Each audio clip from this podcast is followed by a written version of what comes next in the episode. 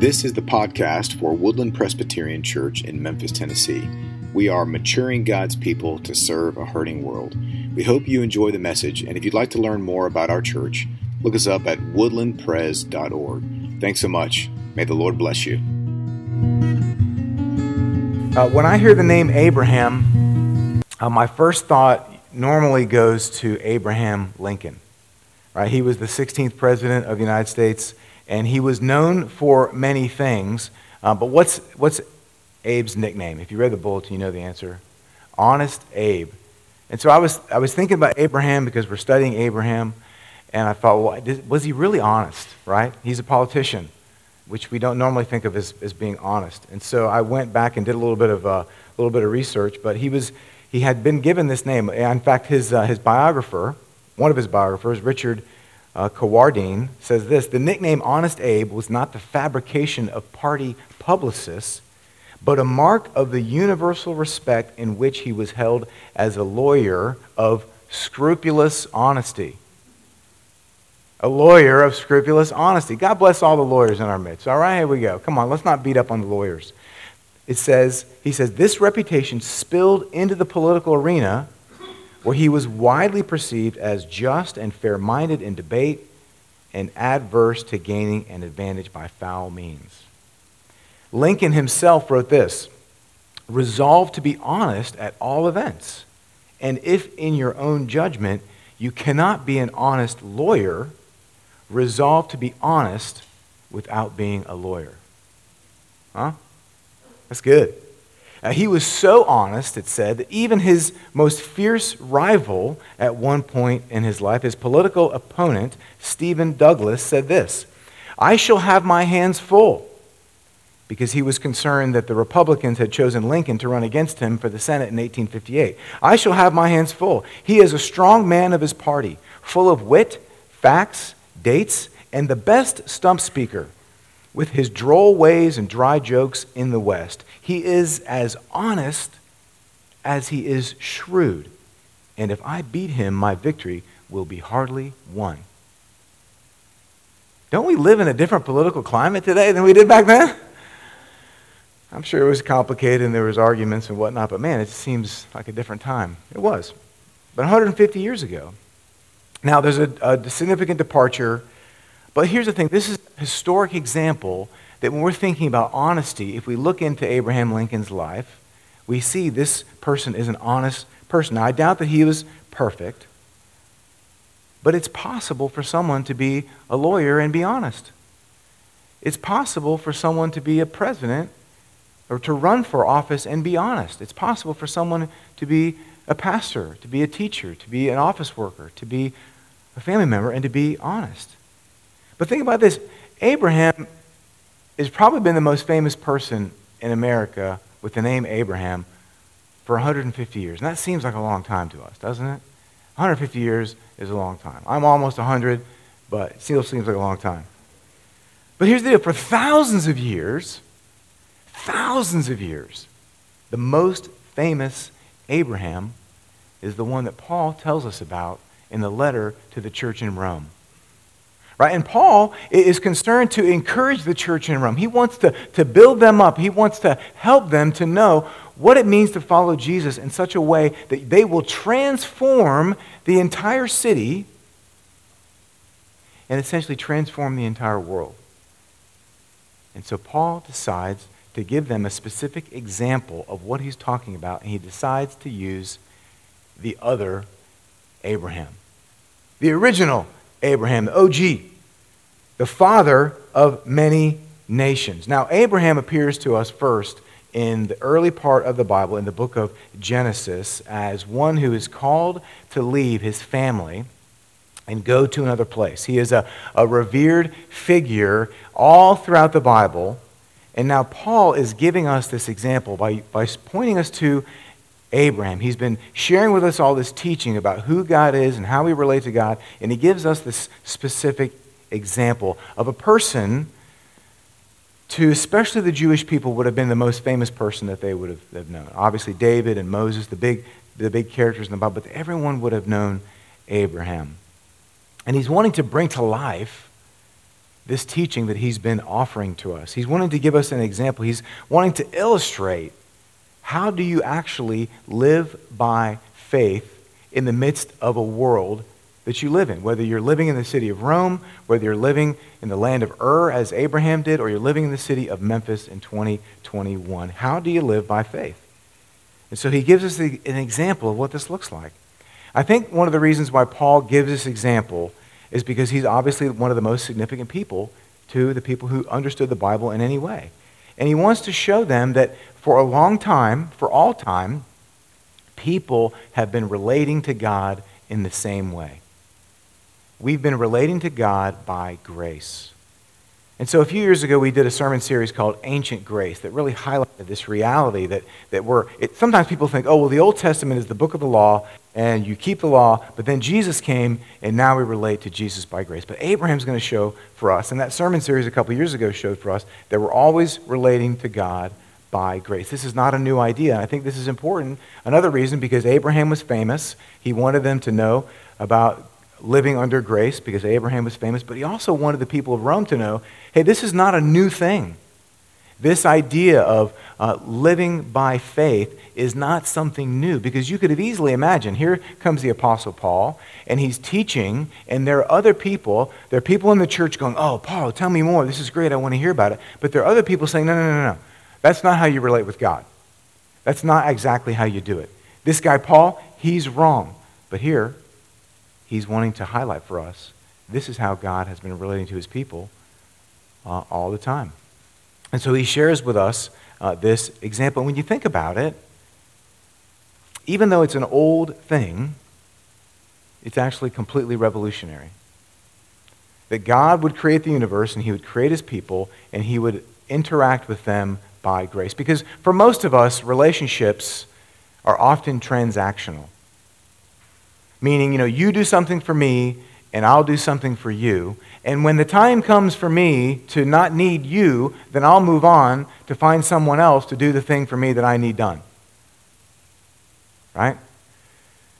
I remember when I lived in Orlando, there was a Winn Dixie near my apartment, and I went to the Winn Dixie begrudgingly. You know, the motto was the beef people, but I just didn't really like Winn Dixie too much. And then a new Publix opened up. Publix. I just want to commend to you, as I did my sister Lynn, when you go to Publix, get a loaf of White Mountain bread for yourself and eat it all. It's so good. When we go to Florida or wherever we find a Publix, we go in, Brandy goes in, comes out with six loaves of bread. Because we did it one loaf at a time, and that just caused too much tension.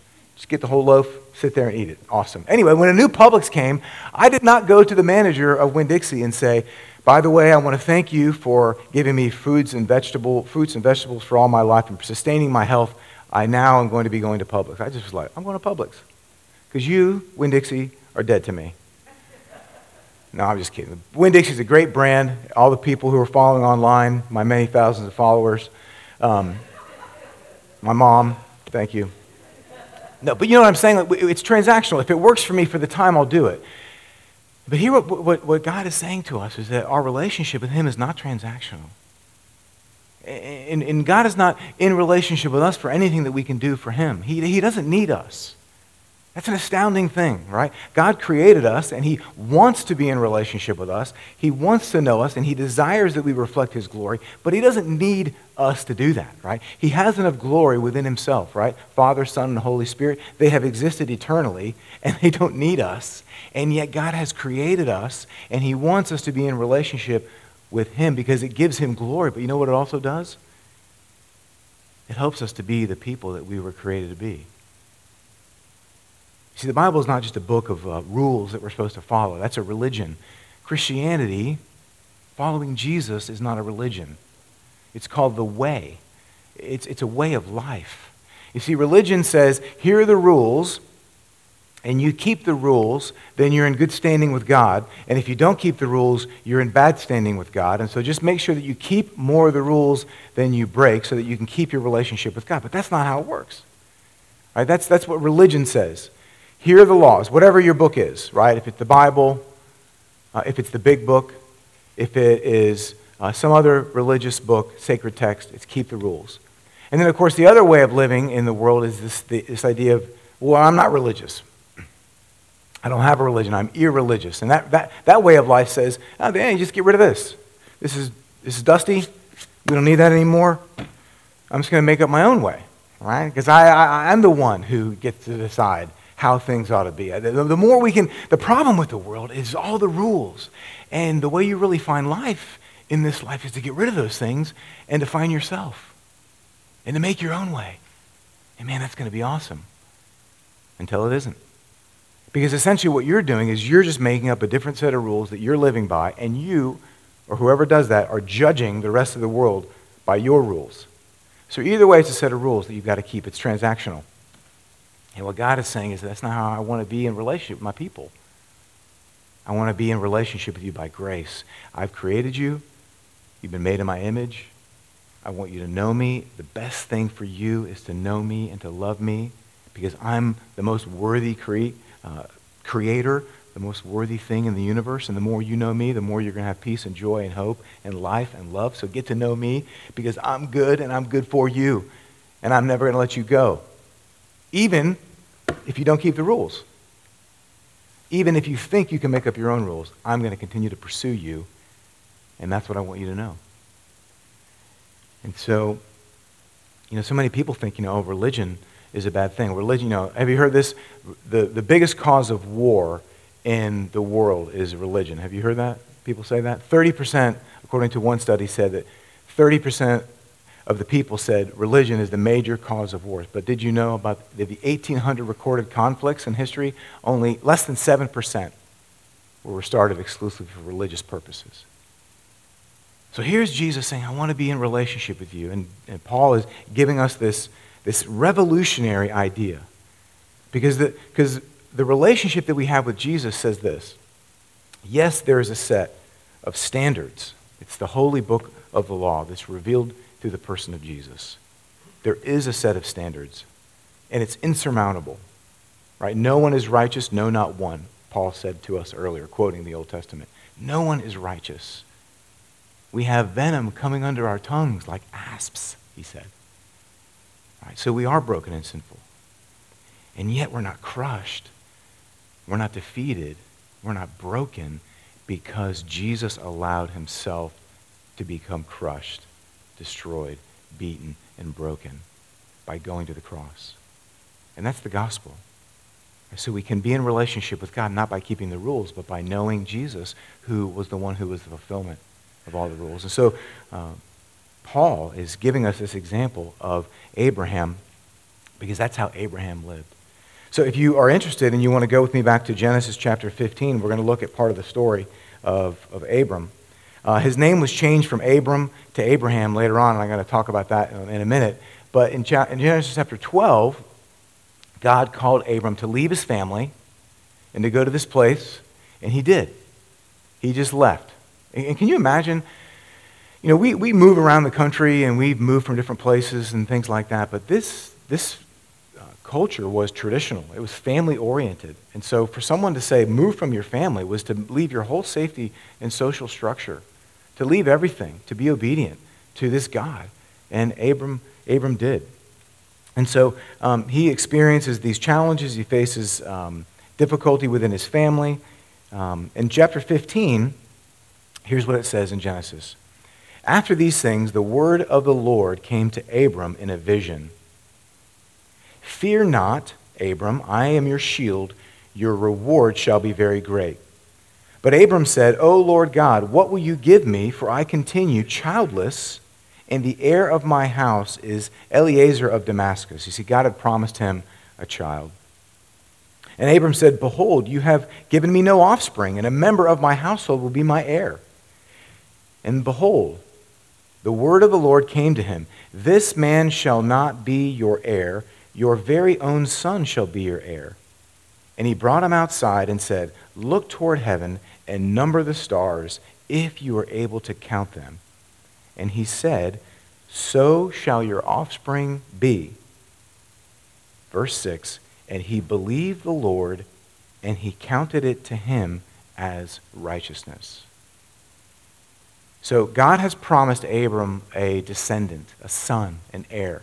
And that was a really big deal to carry on the family name. And yet here is Abram, and he's probably in his mid 80s, and he hasn't been given a, a son to this point, and yet God is saying, Go out and look at the stars.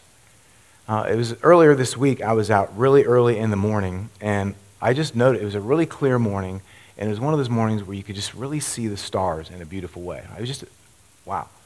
And I think about how little I see the stars because, you know, when you get home from work and you go inside and you're undercover, uh, we're not really outside all that much at night. But if you ever are, and especially when you're in a place where the star, where the lights, the ambient light is not that bright, you can really see one summer and we had some little flashlights. That was it. It was the stars were so bright and amazing. You could just see so many of them. It was awesome. And so when you think about going out and seeing stars, we can just see a few. But imagine Abram, he was outside. There was no artificial light except for a lamp, and that was probably out. So his eyes had been accustomed to the dark. He could look up and see the stars. And imagine what he's thinking. Here he is, a, a man who has no child. He has no son. There's been a promise of a son, and God says, Look at the stars. So shall your offspring be. It's an amazing thing. And what does Abram do? This is one of the most important verses, I think, in the whole entire Bible.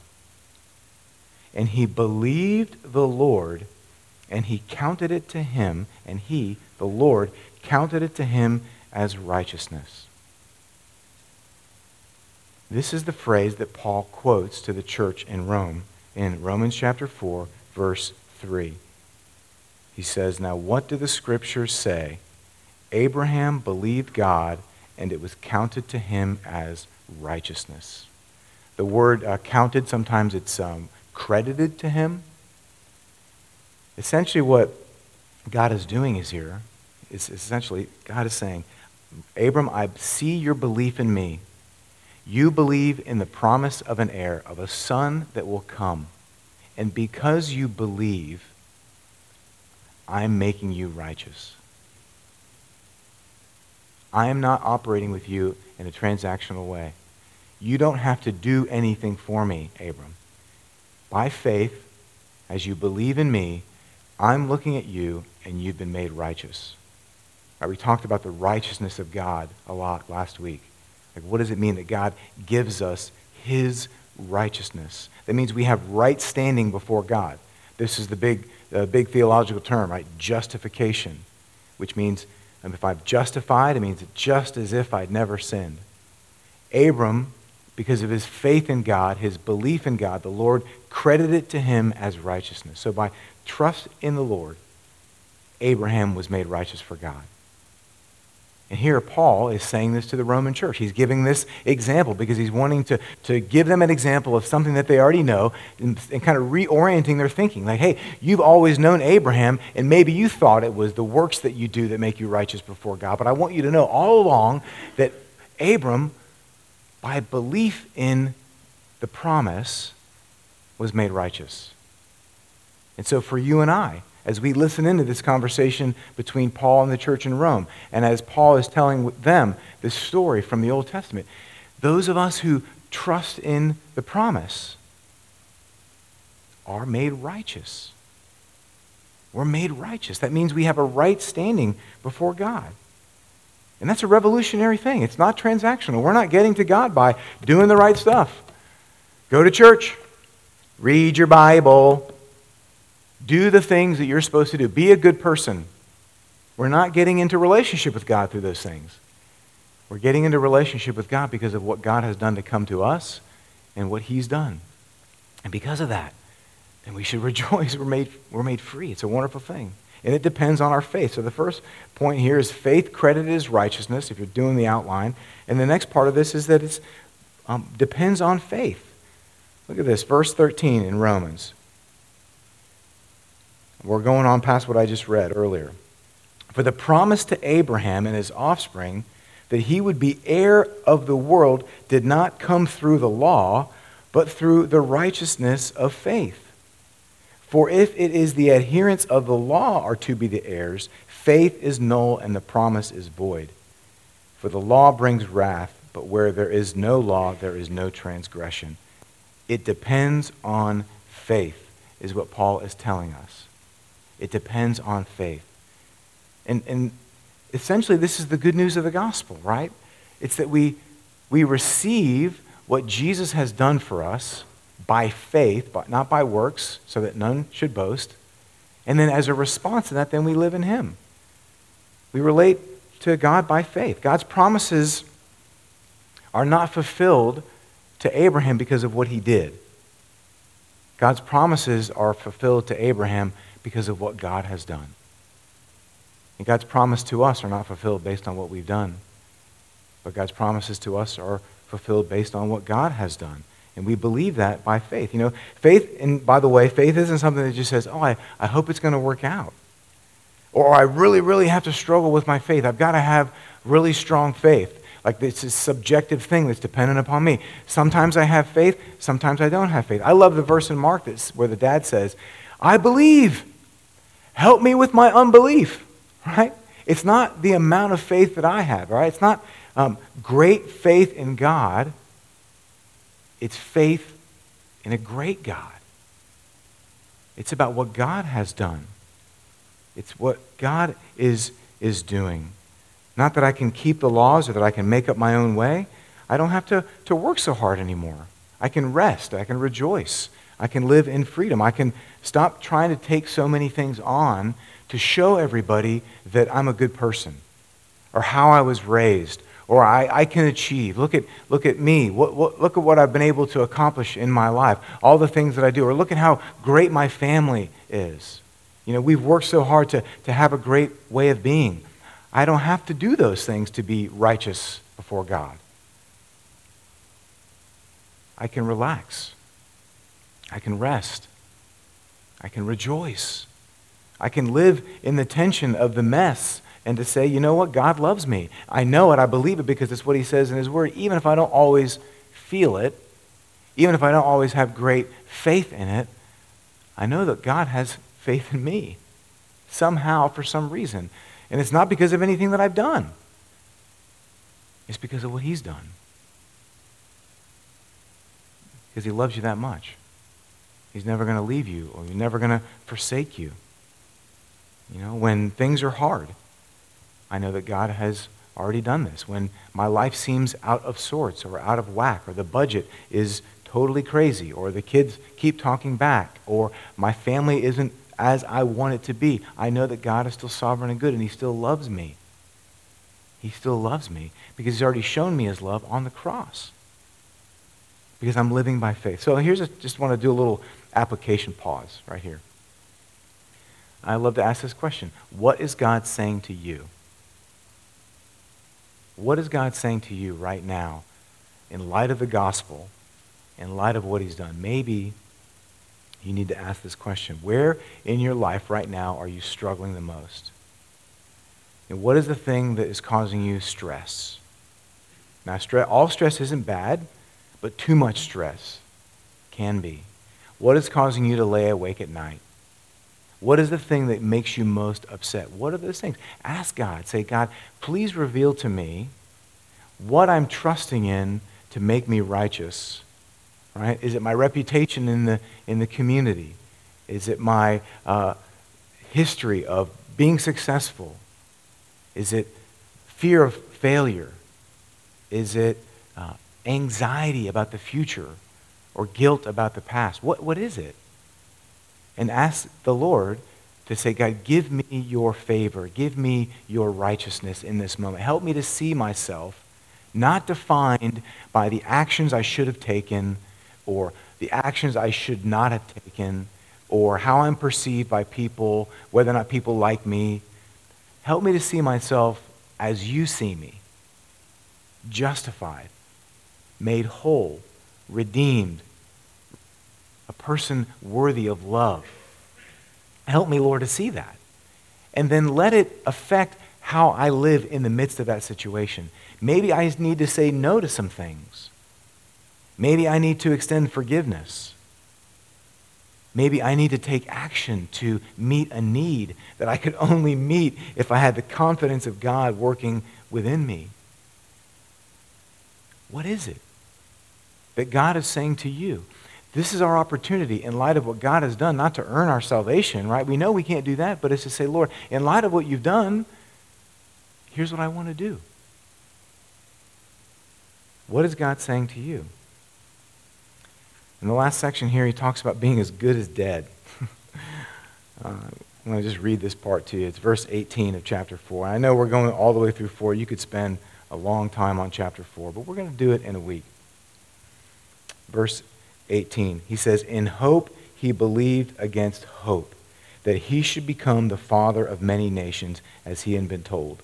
So shall your offspring be. He did not weaken in faith when he considered his own body, which was as good as dead, since he was about a hundred years old, or when he considered the barrenness of Sarah's womb. No, unbelief made him waver. No unbelief made him waver concerning the promise of God, but he grew strong in his faith and he gave glory to God.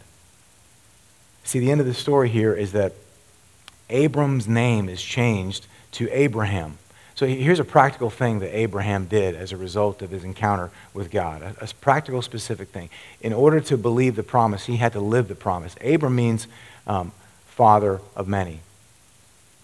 Abraham means father of an extensive or a vast nation.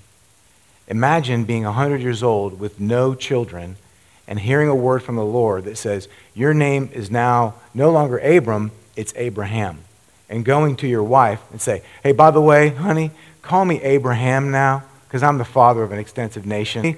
I know you've known me as Abram for a hundred years, father, but now I'm going to be Abraham because I'm going to be father of an extensive nation. And they're looking at you like, Old man, you're a hundred. And yet, Abraham believed in the promise. He believed, and so he said, Call me Abraham. Now, this doesn't mean that Abraham's a perfect person. We're not trying to aspire to be Abraham, because if you want to delve down into the story, we know that Abraham, there were moments where he didn't trust, right? A la Hagar and Ishmael. And yet, God still used him, and Paul describes him as a man of faith. He's the example that points to the greater example, right? The greater example who is Jesus. Verse 23 But the words it was counted to him were not written for Abraham's sake alone, but for ours also. It will be counted to us who believe in him who raised him from the dead, Jesus our Lord, who was delivered up for our trespasses and raised for our justification. See, all this whole story moves us to Jesus that we trust in God and his salvation, and he counts it as righteousness to us. And that's the transformation. See, the power doesn't come from believing in Abraham, the power comes from believing in Jesus. So, whatever it was that God was telling you to do in that moment, the power you have to do it, to forgive, to heal, to confess, to work, to do, the power comes from Jesus. Because he's conquered sin and he's conquered death. He's conquered your fear, your anxiety, your struggle, your hardship, your past, your present, your future. He's conquered all of that. And he demonstrated it most powerfully most beautifully on the cross. It's not like he's just saying, oh, hey, you know, you're going to make it. No, he's saying, I'm coming in to enter into your life and to give you the hope that you need in the midst of the struggle that you're facing right now. And I want you to believe in that promise. And even when you struggle with believing that promise, I want you to know that I'm going to fulfill it. Now, this is not some name it, claim it kind of theology where we're like, oh, I'm believing I'm going to make a million dollars. I'm going to write that stewardship card. I'm going to return it like this, and I bless the blessing in, and I get that. It's not how it works. You give your money to the Lord, He gives your gift to the Lord, and He uses it in the way that He wants to use it. But you know what you get when you give to the Lord? You get Jesus. You get the one who has been through everything, the one who struggled, the one who suffered, the one who died, the one who rose again. He's with you in the midst of whatever it is you're facing. And so as we be- begin to close the service and end the sermon, we're thinking about what is this promise that God has given to us? Do you believe in the promise? Are you in relationship with God in a relational way, or have you been trying to do transactions? This is an opportunity to say, Lord, I want to be in relationship with you. I, I want that grace and that mercy and that joy, the, the, for, the river of forgiveness. I want that more and more in my life.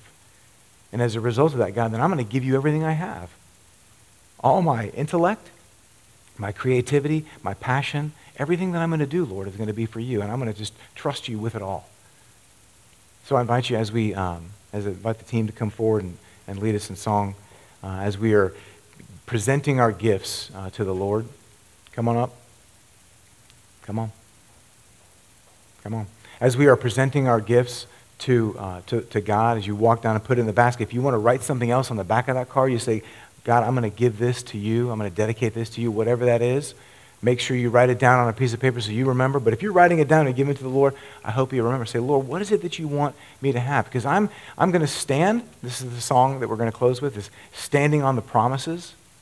We're going to stand on the promise that God is going to provide for his ministry, his work, what he wants to do. Will you pray with me? Thank you for listening to this message from Woodland Presbyterian Church, maturing God's people to serve a hurting world. Again, if you'd like to learn more about our congregation, please visit us at woodlandpres.org. Thank you very much, and God bless you today.